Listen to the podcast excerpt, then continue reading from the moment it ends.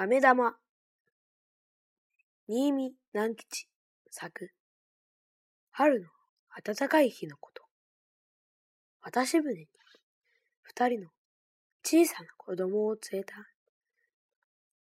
女の旅人が乗りました。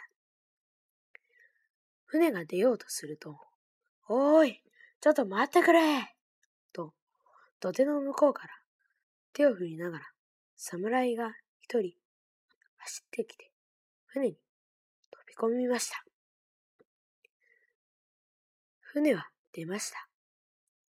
侍は船の真ん中にどかり座っていました。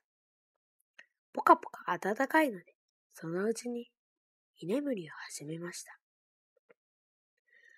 黒いひげを生やして強そうな侍がこっくりこっくりするので、子供たちはかしくて、ふふふっと笑いました。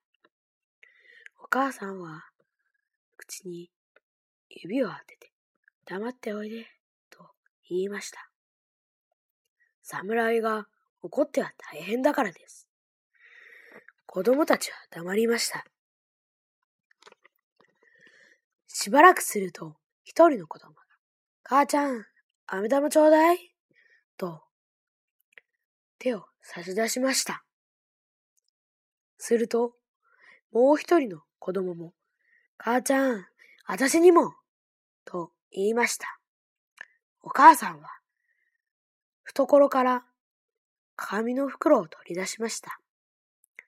ところが、飴玉は、もう一つしかありませんでした。あたしにちょうだい。あたしにちょうだい。二人の子供は、両方から、せがみました。飴玉は、一つしかないので、お母さんは困ってしまいました。いい子たちだから待っておいで。向こうへ着いたら買ってあげるからね。と言って聞かせて子供たちは、ちょうだいよ、ちょうだいよ、とダダをこねました。居眠りをしていたはずの侍はぱっちり目を開けて、子供たちがせがむのを見ていました。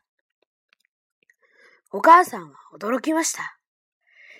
居眠りを邪魔されたので、このお侍は怒っているに違いないと思いました。